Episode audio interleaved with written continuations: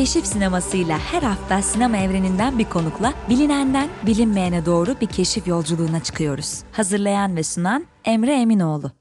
Keşif Sineması'ndan herkese merhaba. Ben Emre Eminoğlu. Öncelikle geçtiğimiz gün Keşif Sineması'nın evi diyebileceğimiz, benim de bir seneden fazladır bir parçası olduğum Duende'nin 100. sayısı yayınlandı. Bu vesileyle okuyan, dinleyen, takip eden herkese, tüm ekip adına teşekkür ediyorum. Bugünkü keşif yolculuğumuzda konuğum yönetmen ve senarist Nisan Dağ. Hoş geldin Nisan, nasılsın? Merhaba, iyiyim. Hoş bulduk. Bu podcast sayesinde böyle son zamanlarda filmlerini sevdiğim isimlerle buluşma fırsatı buluyorum. Çok mutlu oluyorum. Hoş geldin. Sadık dinleyicilerimiz biliyor. Kayıtlara kişisel bir eşya ve onun hikayesiyle başlıyoruz. Sen bize ne getirdin bugün? Biraz anlatır mısın? Tabii. Ben Tim Burton'ın bir kitabından çıkan bir karakter olan İdenlik Kraliçesini getirdim yanımda. Bu kitap Tim Burton'ın daha genç yaşlarında yazdığı bir kitap ve içinde aslında küçük mini hikayeler barındıran şiirler var ve her şiirde tamamen tabii ki o Tim Burton dünyasından çıkma karakterler. İşte Roy, Toxic Boy, Toxic Çocuk ya da İdenlik Kraliçesi ya da Kibrit ve Çöpün Aşkı falan gibi 4-5 satırlık kısa kısa şiirler çoğu. Ben de bu kitapta en çok İdenlik Kraliçesi'nden etkilenmiştim. Hatta okuyayım. Çok kısa zaten. Hayat hiç kolay değil İdenlik kraliçesi için. Ne zaman otursa tahtına, iğneler batar dalağına. Bu kadar. Kendi içinde. Bana şöyle yani ilk başta aslında şöyle diyebilirim. Tim Burton'ın dünyasını çok seven ve ondan böyle ergen yıllarımda etkilenmiş birisiyim. Ama benim için İdenlik Kraliçesi'nde o fantastik ve çocuksu bir yerden beni eğlendiren dünyanın dışında duygusal bir dokunuş da vardı. Çünkü e, şey bana çok üzücü gelmişti. Yani onun göğsünde saplı iğneler var ve bu yüzden hani kimse ona sarılamaz. Biri ona sarılmak ve hani ona sıkı kendini çekmek istese o iğneler ona saplanacak ve canını daha çok acıtacak gibi bir yerden aslında daha derinlikli bir yerden bana dokunmuştu kalbime. O yüzden ben bu figürü dövme olarak aslında yaptırmayı çok istemiştim. Fakat iğnelerden inanılmaz bir korkum var. Hatta hep şey düşünürüm yani bir gün iğneli bir sahne çekmek zorunda olduğum zaman ne yapacağım bilmiyorum. Yüzleşeceğim bir şey hayatımın bir noktasında bence ama şey de çok ironik bir taraftan hani ona saplanan şeylerin de iğne olması ve hani bunu dövme yaptırmak isteyip iğneden korktuğum için de dövmesini yaptıramamış olmam falan. E, neyse benim arkadaşlarım da bu hikayeyi bilirler yani. E, ve bana bunu doğum günü hediyesi olarak almıştı. Liseden Mustafa diye bir arkadaşım. Böyle bunu getirmek istedim. Benim sinema yolculuğum ve fantastik e, ve eğlenceli böyle kreatif dünyalardan biraz duygusallığa yolculuğumda da bir dönüm noktası gibi belki. Bilmiyorum çok anlam yüklüyor olabilirim ama Tim Burton severdim diye özetleyebiliriz belki daha basit bir şekilde. Tim Burton'un bu son dönemdeki ana akım işlerindense ben de böyle tabii kişisel çok daha ufak filmlerini çok seviyorum. İşte 90'larda çektiği Vincent mıydı bir tane kısa evet. filmi vardı. O da böyle çok tam güzeldi. okuduğun kitaptan okuduğun alıntı gibi şiirsel bir şekilde akıyordu. İşte Vincent Price seslendiriyordu hatta. Evet. Dış sesi falan. Evet çok güzel bir kısa ee, Bu figürü görünce de onlar geldi aklıma. Yani onun o dünyasının başlangıcındaki hikayeler, karakterler, işte o her tarafına iğneler batmış bir karakter. Çok Tim Burton mesela. evet. Yani bir dark bir dünya, karanlık bir dünya. Fantastik bir boyutları var ama bir taraftan duygusallığı da yakalayabildiği yerden güçlü oluyor aslında ama ben de Tim Burton'ın son zamanlardaki işlerini artık takip bile etmiyorum. Yani izlemeyi de bıraktım. Ama benim ergenlik yıllarımda bana çok ilham vermiş ve dünyasını sevdiğim bir yönetmendi. Hatta hala yani bir gün çocuğum olursa hani uygun yaşa gelmesini sabırsızlıkla beklerim ki ona Nightmare Before Christmas'ı ve onun filmlerini erken dönem filmlerini izletebilmek isterim yani. Hatta yeğenim var Şimdi Londra'da yaşıyorlar ama ona daha küçükken 3-4 yaşında izletmek istemiştim de kuzenim bana ne yapıyorsun diye. hani böyle bir şeyim var. Ee, o dünyayı paylaşmak iste- isterim yani. Biraz aslında ben de geçmişe gidecektim. Sinema ile ilişkinin nasıl başladığını soracaktım. İlk izlediğim filmi hatırlıyor musun mesela? İlk izlediğim filmi asla hatırlayamıyorum. Bu beni bayağı üzüyor. Eee, hafıza olarak çok zayıf bir insanım. Yani hatta bazen durup düşünüyorum acaba genç yaşta Alzheimer olmuş olabilir miyim diye. Böyle liseden, üniversiteden arkadaşlarım bana anılarını, eee, benimle ilgili anılarını söylediklerinde asla hatırlamayarak "A, öyle mi olmuştu?" diye dinleyen biriyim. Hafızasızlık bende kötü bir yara o yüzden. Ama hani ilk filmimi çok zorladım kendim. Hani sinemada ilk neyi izlemiştim diye mesela. Hani annemlere falan da soruşturdum ama e, ben rahmetli dayımla sinemaya giderdim. E, bence o onda büyük ihtimalle. Onunla da artık konuşamadığım için. Neyse ama hani ilk izlediğim filmi söyleyemesem de hatırlayamasam da hani bende yer eden ve hafızamda kalan hani izlediğim ilk beni etkileyen filmler var aklımda. E, Maya Deren'ın Meshes of the Afternoon'u mesela çok etkilendiğim bir filmdi. Çünkü o zamanlar biraz daha ya sinema benim için sihirbazlık gibiydi birazcık. Yani hayattan bir kesiti alıp bizim karşımıza koyan filmlerden çok belki çocuk yaşımın verdiği ve biraz benim de geniş bir hayal dünyamın olduğu için hani o yaşlarda geniş bir hayal dünyam olduğu için belki ondan dolayı da biraz daha farklı içinde bir fantastik bir ışın barındıran, gerçeküstü öğeler olan ya da bir şekilde hani sinemanın sihrini hissedebileceğimiz aslında sinema tarihinin gelişimi gibi. Hani Lumière'lerin hani sinemayı keşfedişiyle nasıl aslında yolculuk öyle çıktıysa benim için de daha primitif bir yerden başladı. Mesela işte o Meshes of the Afternoon'daki o Maya Deren'in yarattığı dünya, oradaki gizem, o yüzü aynalı, çarşaflı kadın, o kurgu tekniklerini kullanarak yaptığı numaralar, o anahtarların elinde çıkması vesaire. Bunlar böyle biraz heyecanlandırmıştı. Hatta onun üzerine işte ben animasyon yapmaya başladım stop motion tekniğinde. Polonyalı bir hocam vardı. Ben exchange ile Rhode Island School of Design'a gitmiştim Providence'a. Ve orada e, bayağı bir Çek ve Polonya sinemasından ve oradaki eski böyle animasyon örneklerinden, kuklalarla yapılan örneklerden çok etkilenmiştim. İlk biraz daha aslında hikaye anlatmakla hani, ilişkim ve yola çıkışım öyle yerlerden oldu. İşte Jan Svankmajer, Jiri Tranka, vesaire. Live action'a daha sonradan geçiş yaptım aslında. Ve içinde illa fantastiklik ve bu dünya dışı öğeler barındırmayan hikayeler böyle yaşımla beraber biraz daha beni cezbetmeye başladı aslında. Hayatla yüzleştikçe işte o fantastik dünyanın yok olması diyebilir miyiz? Yani bir, bir taraftan da içimde bir yer hani o fantastik dünya hiç yok olmaz umarım diyor belki işte Bir Nefes Dağ'daki animasyon sahneleri hala daha benim içimde o sinemanın sihrinin varoluşu. Ama yani böyle şey gibi belki de hani ağız paletin yaşaldıkça hani farklı tatları işte hani enginar çoğu insan için tatsız hani çoğu genç için böyle gereksiz bir yiyecekken hani onun aslında ne kadar derin lezzetler barındırabildiğini biraz yaşla gördüğün gibi aslında belli bir duyguyu yakalamak, bir insanın hayatına girip onunla nefes alabilmenin de ne kadar sihirli olabildiğini görmek sanırım biraz daha olgunlaştıkça bana dank etti ki hala aslında olgunlaşmamın devam ettiğini düşünüyorum. Ergenlikten yeni çıkmış gibi hissediyorum kendimi sinemasal yolculuğumda. Biz de normalde o yolculuğun hani en güncel örneğinden başlıyoruz. Normalde bir nefes daha ile başlardım. Ama seninle Ayvalık'ta tanışmıştık ve ilk uzun metrajlı filmin Deniz Seviyesi aslında Ayvalık'ta geçiyor. O yüzden biraz oradan başlamak daha olur. güzel olur diye düşündüm. Deniz Seviyesi Esra Saydam'la yönettiğiniz bir film. Damla Sönmez ve Ahmet Rıfat Şungar oynuyor. 8 yıl önce eski sevgilisine hiç haber vermeden Amerika'ya okumaya gitmiş Damla diye bir karakter var. Yıllar sonra evi satılacak diye Ayvalık'a dönüyor ve orada eski sevgilisiyle yüzleşiyor. Orada böyle geçmişe dair sırlar falan dökülüyor ortaya. Öncelikle şeyi sorayım. Hikayenin Ayvalık'ta geçmesinin ya da Ayvalık'ın senin için bir özel anlamı var mı?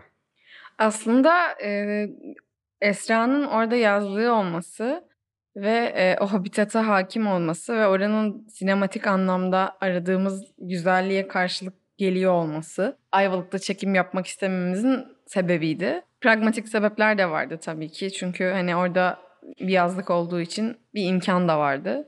Ama mesela benim yazlığım da Kuşadası'nda ailemin yazlığı ama e, böyle şey e, Florida Project'teki gibi şeyler, e, bloklar, SSK blokları ve hani aslında o filmin dünyasına hizmet edecek bir şeyde değildi, coğrafyada değildi. O yüzden Ayvalık'ta çektik aslında.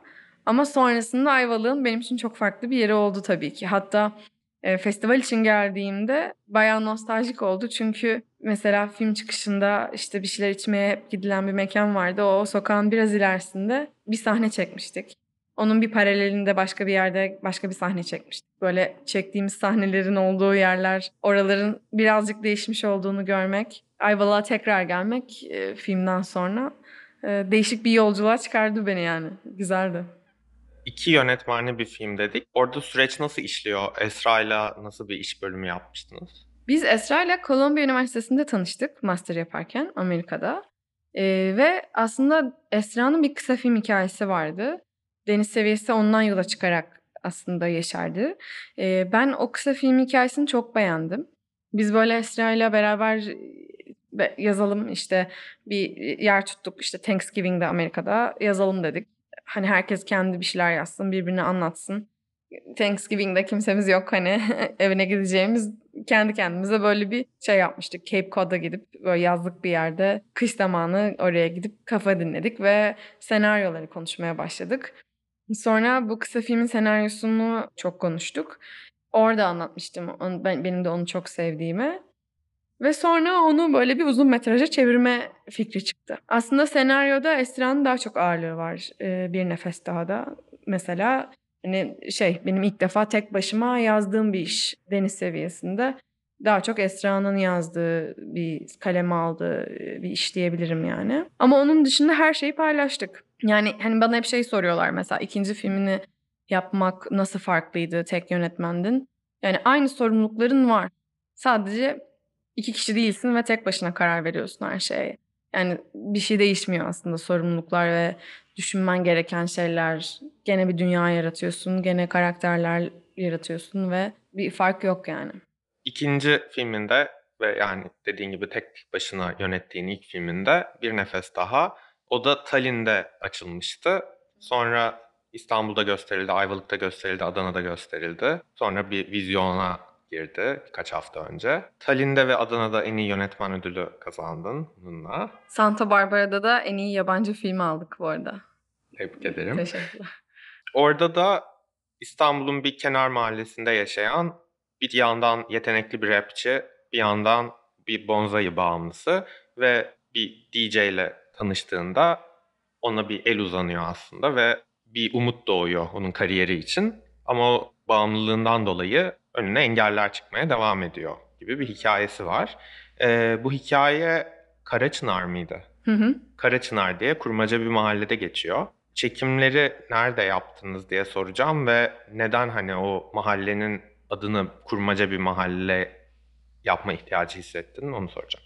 Ee, çekimleri Fatih'te yaptık Zeyrek Mahallesi'nde. Birazcık şey yapmak istedim. Bizde mahallecilik çok vardır ya birazcık taraftarlık gibi. Daha evrensel ve hani kimseyi dışlamayıp herkesi kucaklayan bir yaklaşım olması için Karaçınar diye böyle bir hayali bir mahalle e, kurdum. Bir de aslında dönüp baktığımızda yani bir taraftan birazcık da gerçekten hani İstanbul'da olmayan ve benim hayalimde hani rap rap'in e, bir çıkış olduğunu hayalini kurduğum böyle bir bir bir nebze belki de istemeden de olsa romantize ettiğim bir mahalle Karaçınar. Yani benzerleri var ama e, benim hani aldığım ilhamla zihnimde yarattığım mahallenin birebir aynısı aslında yok İstanbul'da. Biraz orada yükseltilmiş bir gerçekçilik de var.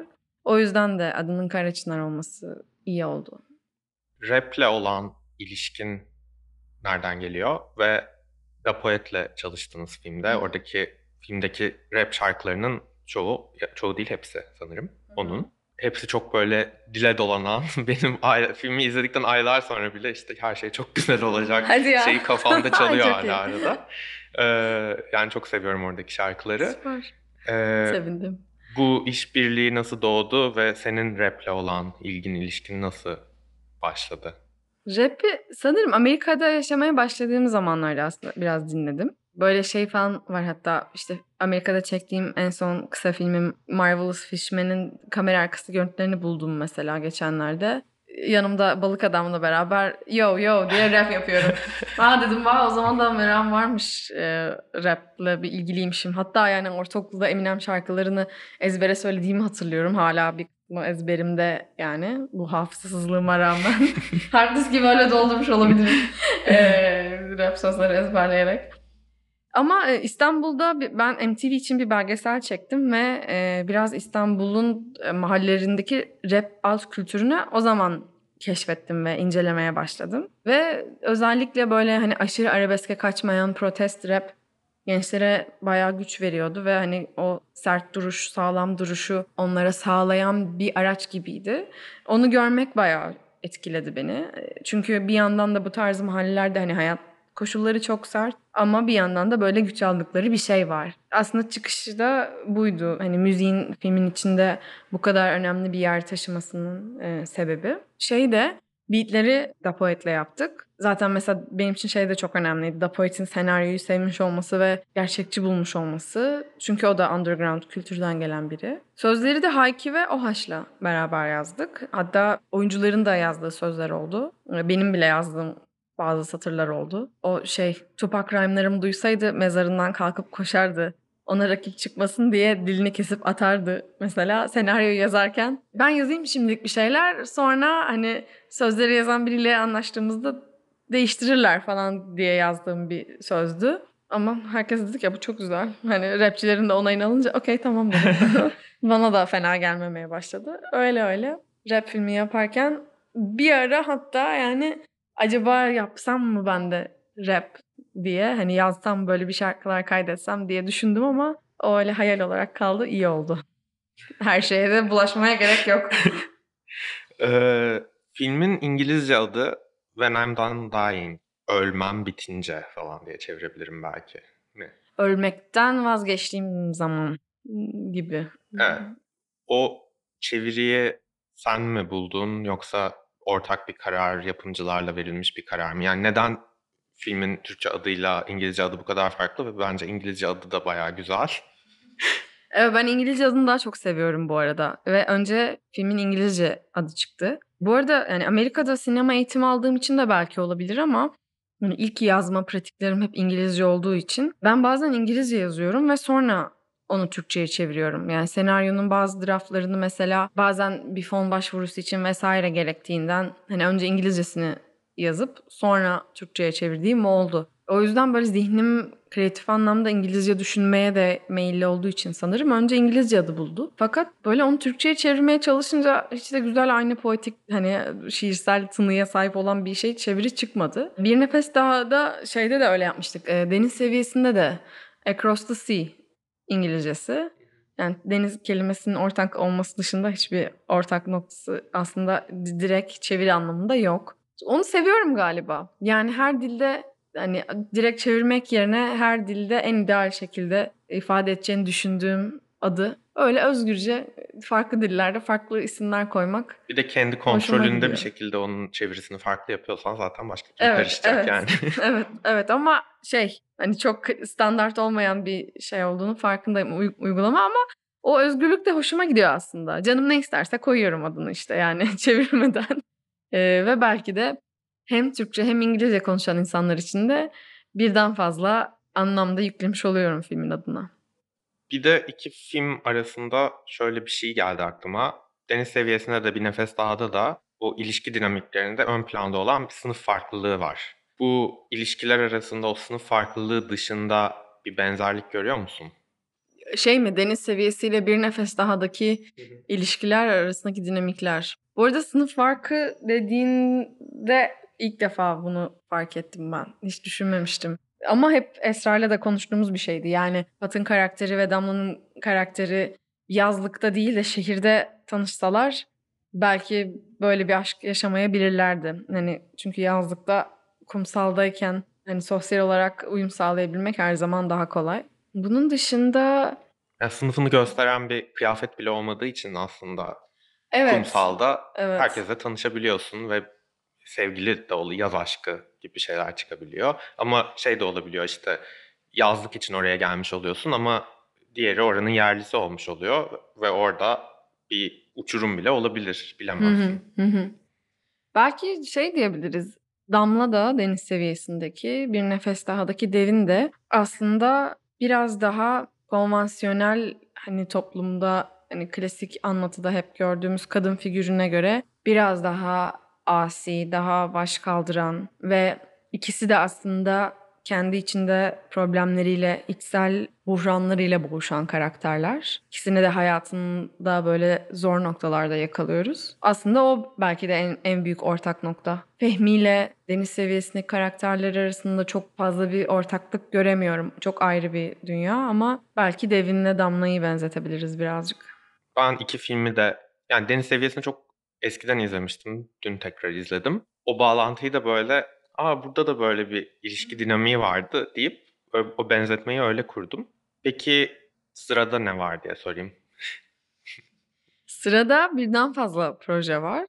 Ee, hangisi ilk başta hayata geçecek bilmiyorum. Bir tanesi bir mini dizi. Modada yaşayan ve oyuncu olarak hayatını kazanmaya çalışan bir kadının verdiği e, İstanbul'da hayatta kalma, İstanbul'da Türkiye'de kadın olma ve sektörün bütün saçmalıklarıyla boğuşma ve bir yandan da geride bırakamadığı bir ilişkisiyle kopmaya çalışma ve yalnızlığı kabullenme. Yalnızlığın çok da korkacak bir şey olmadığını algılamaya dair böyle bir yolculuğu var. Dizi bununla ilgili. Daha böyle güncel ve şehirde geçen modanın da aslında bir karakter olduğu bir proje. Bir tane uzun metraj proje geliştiriyorum. Ama onu dilediğim gibi yapabilmem için ülkedeki iklimin değişmesi gerekiyor. Hani e, kendi güvenliğim ve özgürlüğüm tehlike altında olmadan. Şimdilik distopik ve birazcık daha metaforik bir yerden geliştiriyorum projeyi. Ve böyle bir e, tarikatla ilgili e, distopik bir gelecek Türkiye'de geçiyor. İşte kadın haklarının gittikçe kötüleştiği ve artık kadınların hiçbir şekilde özgür olmadığı bir Türkiye. Ve tarikatlar arası ülkede de iç çatışma var ve çok e, güçlü pozisyondaki bir aile kızlarını iç savaşın eşiğinde e, arabalarla sınırdan Avrupa'ya yolluyorlar. Handmaid's Tale geldi aklıma. evet evet bu arada ona ona da göz kırpan bir iş. Ve Avrupa'da bu kızın aidiyet arayış yolculuğu yani böyle ne ait olduğu ve içine doğduğu tarikatı da seçmiş biri değil ve oraya da ait hissetmiyor. Avrupa'da yanına yollandığı tarikat üyelerinin yanında mutlu değil ama orada yeni tanıştığı yabancı kültürden insanlarla da bağ kurmakta zorlanıyor. İşte dil bariyeri var vesaire. Böyle biraz kaybolan bir kadının e, genç bir kadının e, yolunu bulma çabası gibi bir hikaye. Çoğunluğu dolayısıyla Türkiye dışında çekilecek bir iş. Böyle şimdilik böyle distopik, metaforik bir Türkiye yarattım. Belki koşullar değişir. Hani filmi çekmem 5 sene sürer ve o 5 yılda hani neler olur bilemeyiz. O zaman daha gerçekçi bir yerden de ele alabilirim belki hikayeyi. Belki Fehmi gibi her şey çok güzel olacak umuduyla.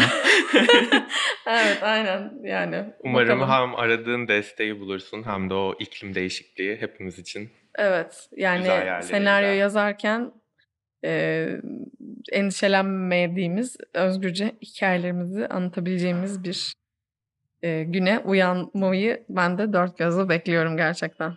Keşif sinemasının ikinci yarısında konuğumuzla beraber bir isim ya da bir film seçiyoruz ve onun üstüne konuşuyoruz. Seninle de Eliza Hittman'ı seçtik. Eliza Hittman, Amerikan bağımsız sinemasında benim çok sevdiğim yönetmenlerden bir tanesi. Üç tane uzun metrajlı filmi var. It Felt Like Love ve Beach Rats, e, Brooklyn sahillerinde geçen hikayeleri anlatıyor. Bir tanesinde 14 yaşında bir e, genç kadın var. Bir tanesinde 18-19 yaşlarında bir genç adam var. İkisi de aslında cinsel kimliklerini ve cinselliği biraz da kendilerini keşfetmeye çalışıyorlar. Son filmi Never Rarely Sometimes Always'te de yaşadığı yerde kürtaj olamayan yine bir genç kadın New York'a gidiyor en yakın arkadaşıyla beraber ve orada hem yolda yaşadıkları hem New York'ta o kliniğe ulaşana kadar ki süreçte yaşadıkları hem de klinikte kendi kürtaja giden yolda ve o deneyimle nasıl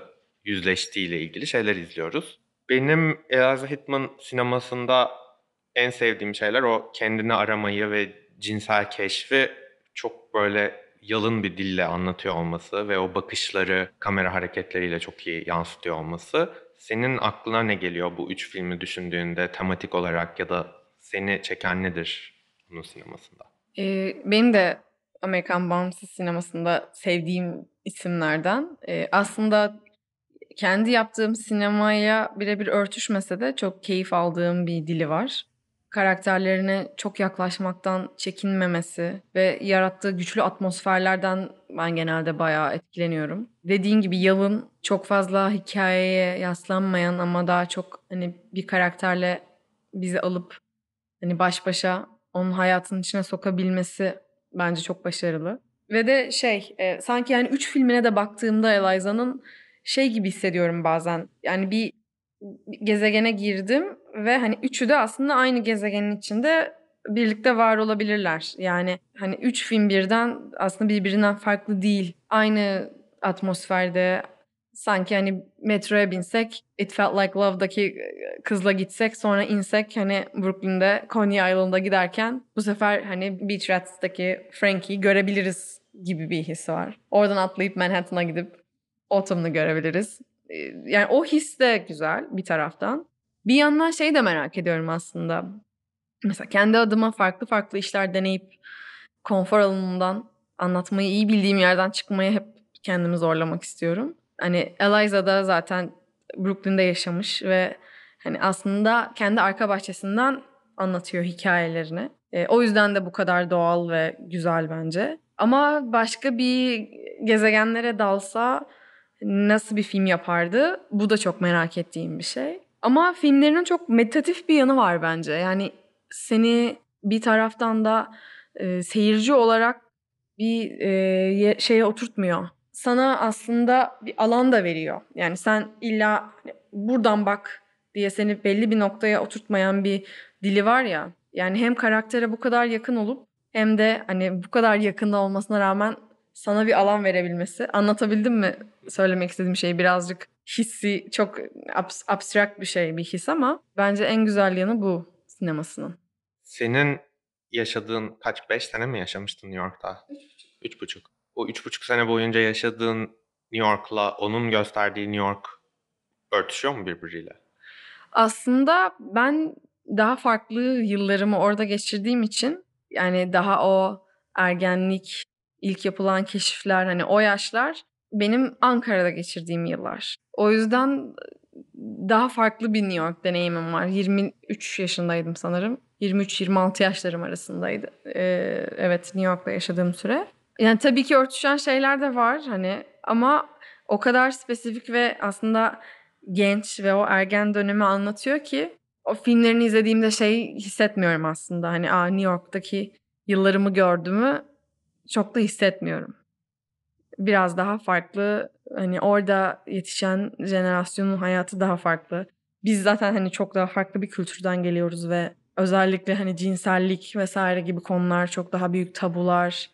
Mesela hani It Felt Like Love'da e, Layla aslında yalan söylüyor ve çok fazla cinsel deneyimin ol, olduğunu anlatmak onun için böyle hava atmak gibi bir şey. Yani biz de öyle bir kültürden geliyoruz ki bizde hani yaptığını yapmadım diye hani söylemeyi tercih edersin. O yaşta bir şey olur parmakla gösterilirsin hani bir utanç vardır. O yüzden hani kültür olarak aslında daha farklı ergen portreleri benim için. Ee, peki onun sinemasının senin sinemanı etkilediği yanlar var mı? Hmm, aslında onun filmlerini yani deniz seviyesini çektiğimde hiçbir Eliza Hittman filmi izlememiştim. O yüzden direkt bir etkileşimi yok. Bir Nefes Daha da da ya onun yaptığı tercihlerle aslında benim film Bir Nefes Daha yaklaşımıma baktığımda biraz fark var. Yani ben de belki tek ortak noktası o karakterlerle intim anlarında bir arada olup hani on, onlarla yüzde yüz yakınlıkta hissetmeye çalışma çabası. Ama benim e, anlatmak istediğim hikayede mesela bir nefes daha da biraz daha sosyolojik bir portre de işin içinde olduğu için aslında dil olarak daha uzaktan ve hani biraz daha geniş e, Eliza kadar hani Eliza'nın bayağı çünkü cesur bir yakınlığı var karakterlere girdiği. Ben mesela biraz daha farklı portreler ve çerçeveler göstermek istediğim için bir nefes daha da daha uzakta durdum. Ama bu anlattığım yurt dışına gönderilen genç kız mesela o da 17 yaşında bir karakter. Hani o genç kızın hikayesi mesela biraz daha şey gibi görebiliyorum. Ee, Never Rarely Sometimes Always'daki gibi karakterle bağ kurduğumuz bir dil hayal edebiliyorum. Belki bundan sonrası için biraz daha ilham kaynağı aslında bana. Hmm, Ben şöyle bir bağlantı kurabiliyorum biraz izleyici olarak.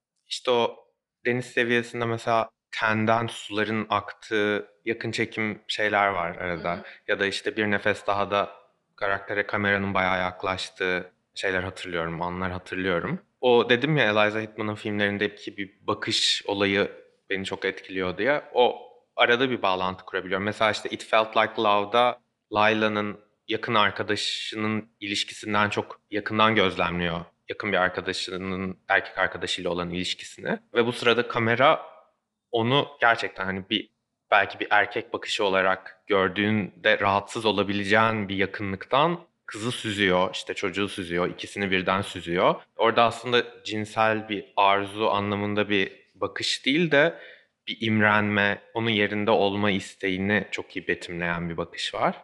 Kamera hareketleriyle karakterin hissini göstermesi ve o hissi aslında sana e, yüklemesi e, bayağı hoşuma gidiyor. Never Rarely Sometimes Always'de de mesela şey vardı. Otobüste giderlerken ya da sokakta yürürlerken erkeklerin onlara baktığı bakışları görmüyordun ama onların o bakışlardan nasıl etkilendiğini gördüğün bakışlar vardı. Anlatabildim mi evet, bilmiyorum. Evet, evet anladım ne demek istediğini. Yani şeyi işte bir karakter aslında hikayeye çok odaklanmadığı için daha çok bir ruh halleri kolajı gibi olduğu için filmleri belki en hikaye ağırlıklı işi son filmi aslında ki onda bile oldukça sade tutuyor hikayesini. O yüzden hani bir hikaye e, konstrüksiyonuna çok dalmadığında o sana işte karakterle beraber nefes alabilmek için güzel bir alan açıyor. Ama eğer ki böyle iniş çıkışlı bir hikaye yaratmak isteyecek olursan o zaman mesela işte bir nefes daha da ben filmin en sonlarına doğru banktaki Devin'le Fehmi'nin son yüzleşme sahnesine kadar hiçbir zaman o kadar yakınlaşmadım karakterlere. Yani onu böyle biraz daha tek atımlık bir kurşun gibi. Yani sürekli kameranın o bir kameranın bir silahı gibi karakterin yakınına bu kadar girmek.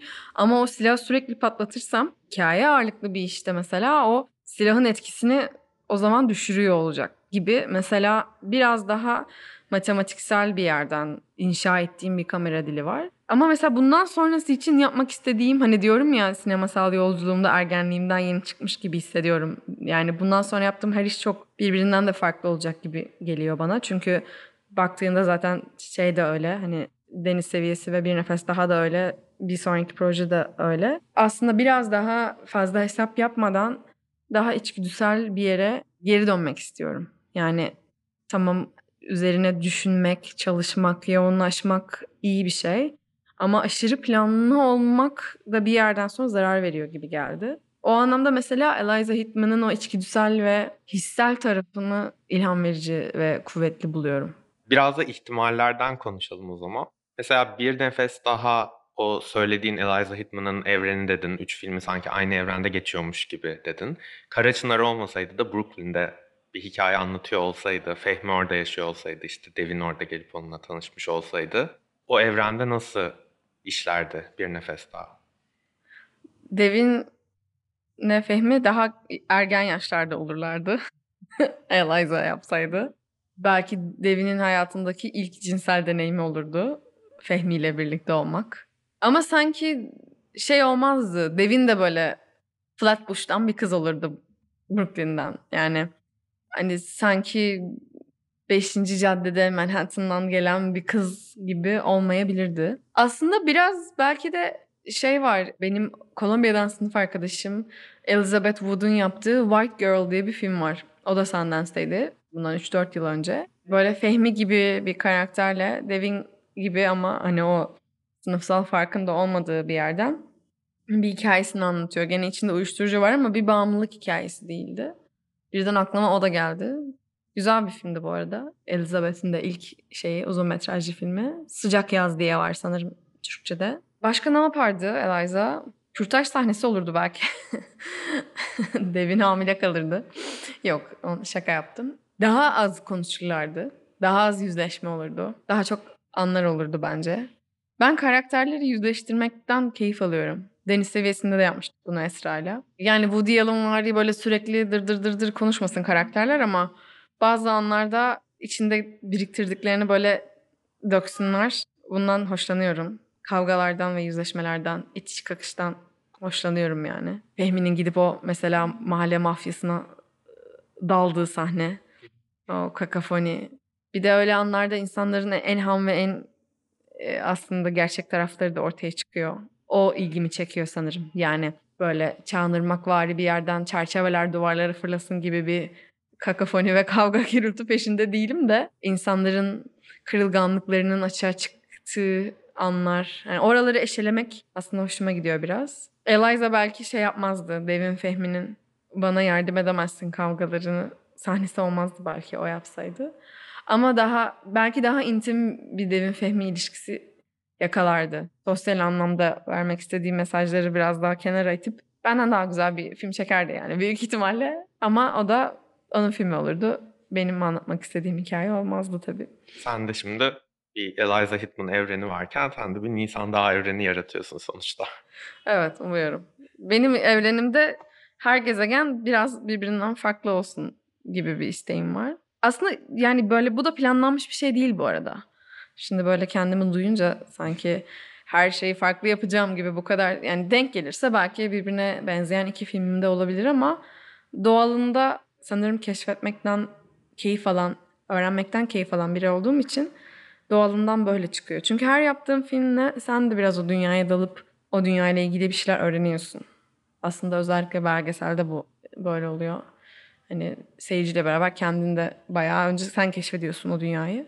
İşte benim bir nefes daha ilham veren çektiğim MTV belgeselinde de öyle olmuştu zaten.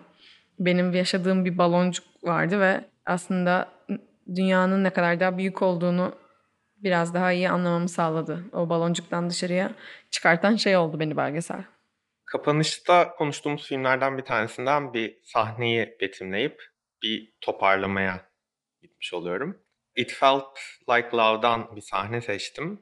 Filmde Layla aslında takıntılı bir şekilde bu Semi diye bir karakter var. Kendisinden yaşça büyük ve her önüne gelen ne yatan diye tanımlanan bir karakter bu. Ona böyle saplantılı bir şeyi var. Hani onunla yatmak istiyor. İlk cinsel deneyimim onunla olsun istiyor. Ve kendini farklı biri gibi yansıtıyor bunu yaparken. Ama bir de komşusu Nate diye bir çocuk var. Yaşıtı. İşte çok iyi davranan ona. Aslında belki onunla olsa her şey çok daha kolay olacak Layla için gibi bir karakter. Bu takıntılı ilişki başlamadan önce Semih ile olan o çocukla böyle bir odada yalnız kalıyorlar. Ve işte kendini hafif e, arkadaşının yerine koyup ondan duyduklarını çocuğa satmaya başlıyor. İşte şöyle de bir şey yaşadım falan diye. Ve şimdi ne yapalım diye bir boşluk olduğunda cesaret diyor. Çocuk da şaşırıyor. Doğruluk ve cesaretteki gibi cesaret mi diyor. Ha evet işte oynayalım falan söyle diyor. Çocuk da yani iki kişiyle oynanmaz bu oyun falan diye çok saf bir yerden yaklaşıyor. Aslında Layla'nın kafasında belki de onunla bir şeyler yaşamak var, güvenli olanı seçmek var.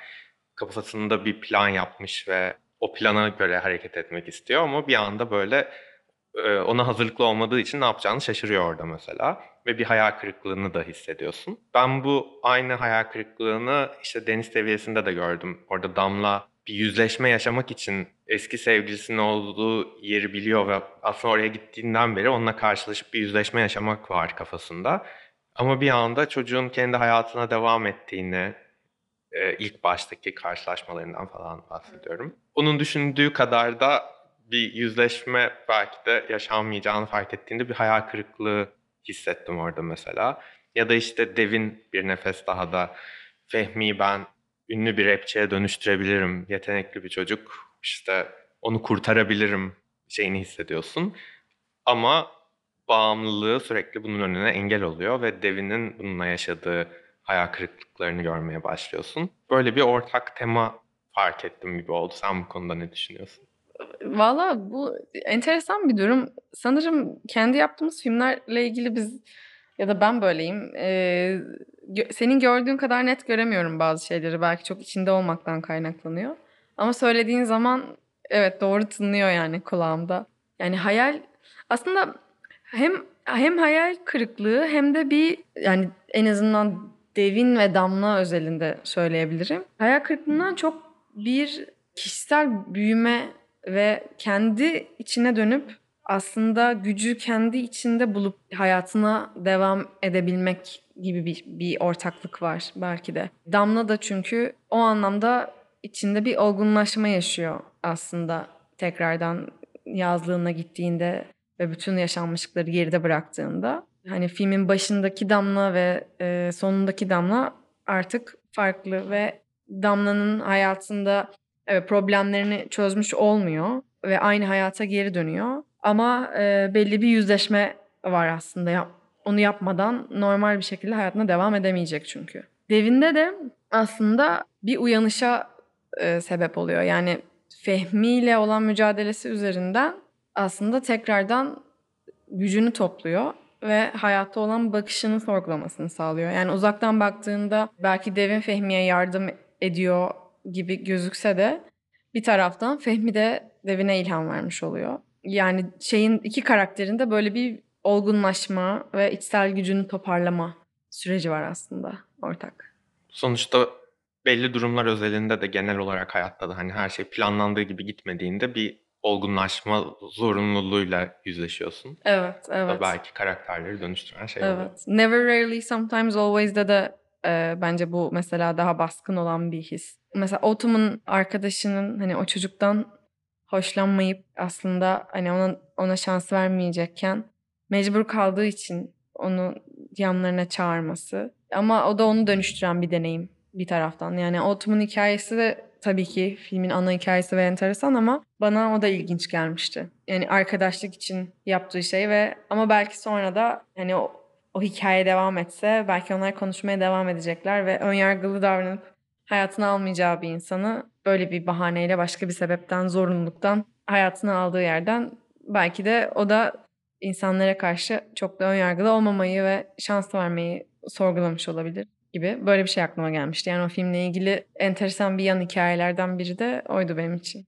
Katıldığın için çok teşekkür ediyorum. Ben teşekkür ederim. Çok güzel bir sohbetti. Bir de böyle senin filmlerinle Eliza'nın filmleri arasında böyle bağlar kurmak hoşuma gitti. Yani önceki bölümlerde de kuruyorduk ama bu böyle bayağı güzel oturdu bence. Süper. Sevdiğim bir yönetmen evet. Yani bağımsız Amerikan sinemasında zaten seviyorum ve çok etkileniyorum. Ve evet hikayelerini sevdiğim bir kadın. Ortak şeyler bulabildiysen. E, sen güzel bağlar bulmuşsun bu arada. Ee, çok memnun oldum. Teşekkürler onu seçtiğin için. Keşif Sineması'nın bir sonraki bölümünde görüşmek üzere. Hoşçakalın.